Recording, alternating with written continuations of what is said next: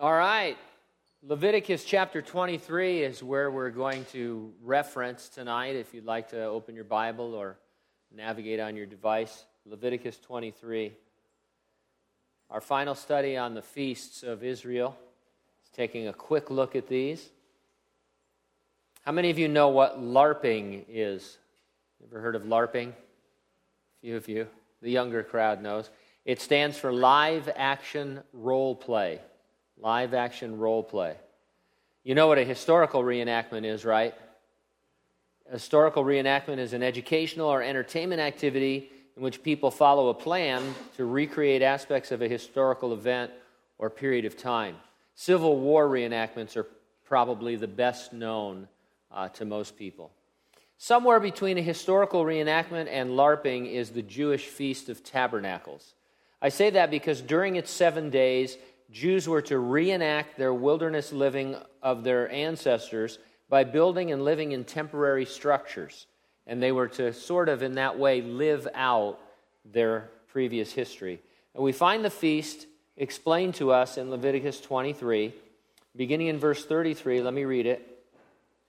Then the Lord spoke to Moses, saying, Speak to the children of Israel, saying, The fifteenth day of the seventh month shall be the feast of tabernacles for seven days to the Lord.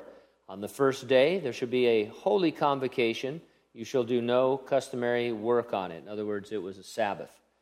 For seven days, you shall offer an offering made by fire to the Lord. On the eighth day, you shall have a holy convocation, and you shall offer an offering made by fire to the Lord. It is a sacred assembly, and you shall do no customary work on it. These are the feasts of the Lord, which you shall proclaim to be holy convocations to offer an offering made by fire to the Lord, a burnt offering and a grain offering, a sacrifice and drink offerings, everything on its day. Besides the Sabbaths of the Lord, besides your gifts, besides all your vows, besides all your free will offerings which you will give to the Lord. Also on the fifteenth day of the seventh month, when you have gathered in the fruit of the land, you shall keep the feast of the Lord for seven days. On the first day there shall be a Sabbath rest, and on the eighth day a Sabbath rest. And you shall take for yourselves on the first day the fruit of beautiful trees, branches of palm, tree, palm trees, excuse me, the boughs of leafy trees, and willows of the brook, and you shall rejoice before the Lord your God for seven days. You shall keep it as a feast to the Lord for seven days in the year. It shall be a statute forever in your generations. You shall celebrate it in the seventh month. You shall dwell in booths for seven days. All who are native Israelites shall dwell in booths that your generations may know that I made the children of Israel dwell in booths when I brought them out of the land of Egypt. I am the Lord your God. So the Hebrew name for tabernacles is sukkah, uh, design, uh, which is a word that designates a booth or a hut made of leaves or branches.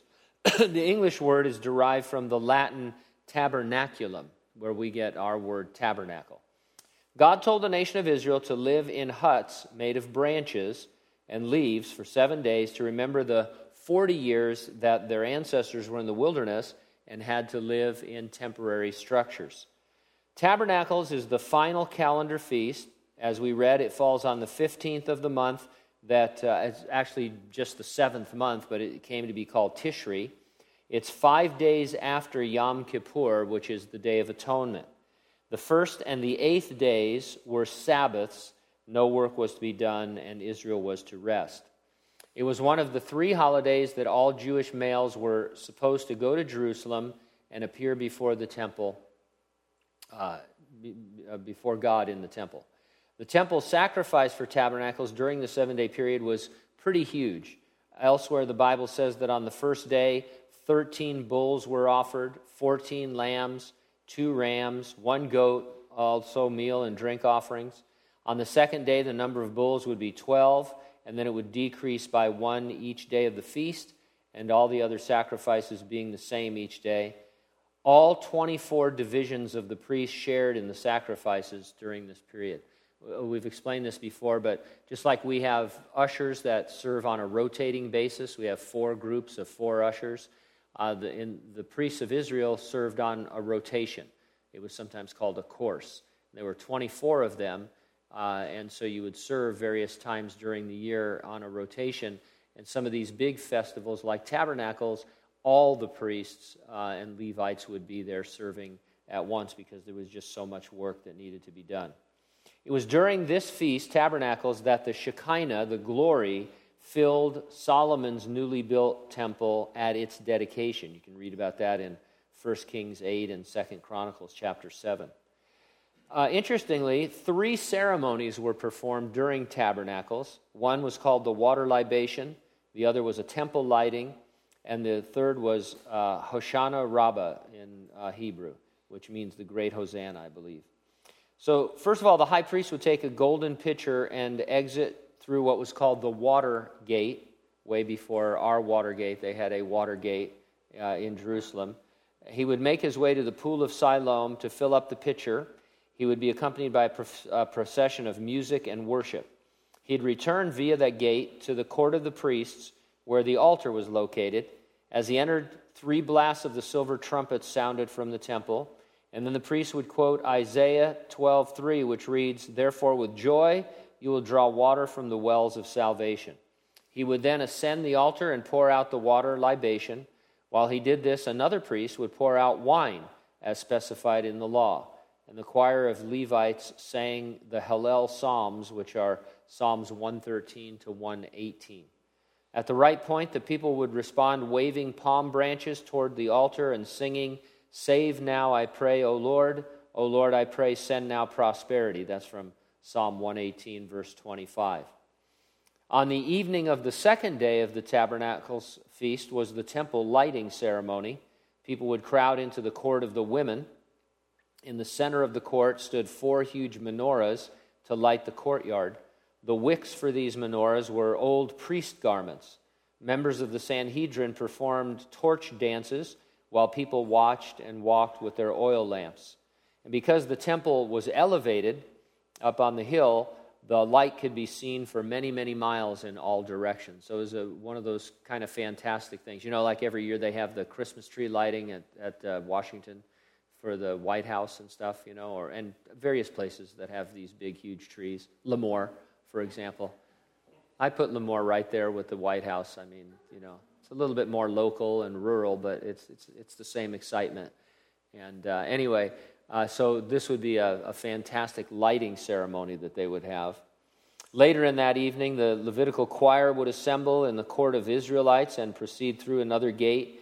At the top of the stairs, they would begin to sing Psalms 120 to 134, one psalm for each of the 15 stairs. The sound of music would then proceed from trumpets, stringed instruments, harps, and flutes as the Levites sang.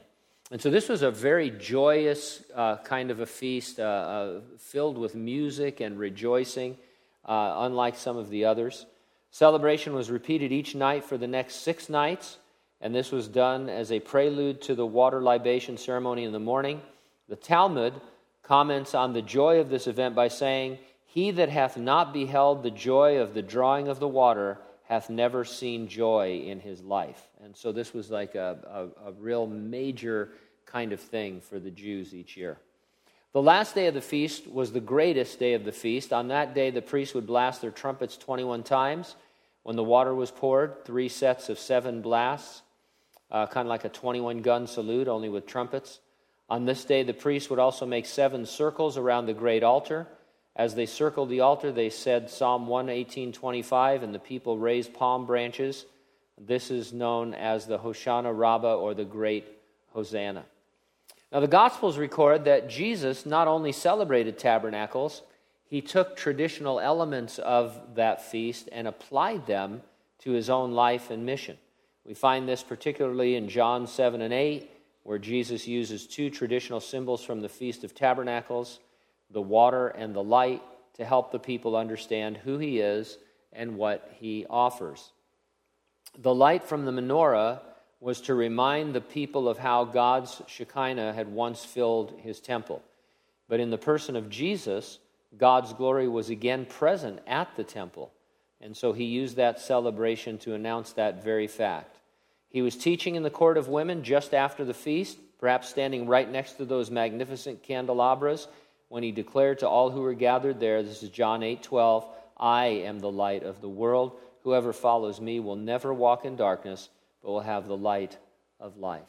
And so Jesus making application of that celebration during that feast to himself. He says, I, am the light. Uh, th- this is a symbol, this is a type, this is a shadow of, of the reality of who I am and what I am doing. He also stood in the temple and cried out, If anyone thirsts, let him come to me and drink. He who believes in me, as the scripture has said, out of his heart will flow rivers of living water. And so the uh, pouring out of the water, the whole thing with the water, he applied that to himself as well. The seven feasts taken together, as we've been talking about, are a prophetic calendar.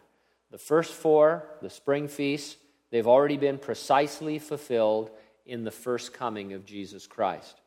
The last three, the fall feasts, predict the second coming of Jesus to dwell with men upon the earth. One researcher said, So God was setting up fixed times during the year when the nation of Israel would be called out to gather together every year to rehearse future coming events. And so these were these festivals, they were standalone, but they spoke of something to come up until the first coming of Jesus, and they were rehearsals for his comings, his first coming and his second coming. Feast of Tabernacles looks forward to Jesus establishing the kingdom of heaven on earth at his second coming. During this period, Jesus will rule over the nation. He will tabernacle with his creation. He will rule from the temple in Jerusalem. Israel will become the chief nation on the earth, as promised in Deuteronomy chapter 28. We call it the millennium because Revelation 20 describes it as lasting 1,000 years. We take that to be literal. I, I, see no reason in the text to believe that it's figurative of a long period of time or a glorious period of time. Uh, the writer there, uh, John, goes to great lengths in Revelation 20 to mention 1,000 years over and over and over again. And so uh, it's the millennium, milli, annum, thousand years in Latin. It's a period of rest and fellowship, and that is what is foreshadowed and pictured in the Feast of Tabernacles that God will once again dwell uh, among men in Jerusalem. Sometime after the resurrection and rapture of the church, the Great Tribulation will begin. At its end, on what would be the Feast of Trumpets, Jesus will return.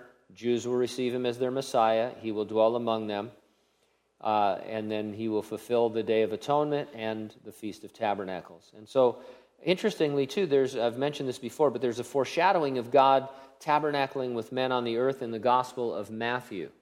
Uh, if you're wondering, is this just something we believe because we're pre tribulation, premillennial, that uh, the Feast of Tabernacles is about the second coming of Jesus and the kingdom? Uh, this is what Jews believed as well, because there in the Gospel of Matthew, Peter, James, and John accompany the Lord up a mountain. We call it the Mount of Transfiguration because of what happened there. They accompany Jesus up the mountain. While they were there, they see Jesus transfigured. He, he, his glory that was hidden by his humanity, his deity, shines forth for a time, and they see him in his glory. And they see Moses and Elijah with him. And the three of them are having a talk a little strategy session about the last days. And they're talking, and then what did Peter want to do? He said, Lord, it is good that we are here. If you wish, I will make three tents here one for you, one for Moses, and one for Elijah. In other words, he was wanting to build three tabernacles for those guys uh, because he felt like it was the fulfillment of the Feast of Tabernacles and that Jesus had finally revealed himself and was going to reveal himself to the world. And, uh, and you know what? That's what I would think too if I saw a really shiny Jesus with Moses and Elijah. I mean, that would be a, a, tip off that something big is happening. People usually criticize Peter for opening up his mouth and sticking his foot in it. He didn't know what to say, so he said this.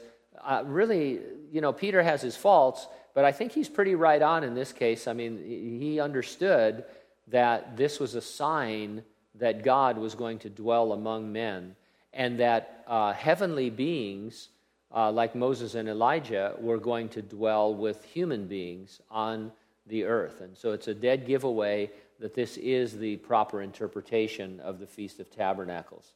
So the Lord is coming for his church. His calendar for Israel will continue. He's going to fulfill these final feasts just as he fulfilled the first ones. And so we together say, Even so, come, Lord Jesus. Amen.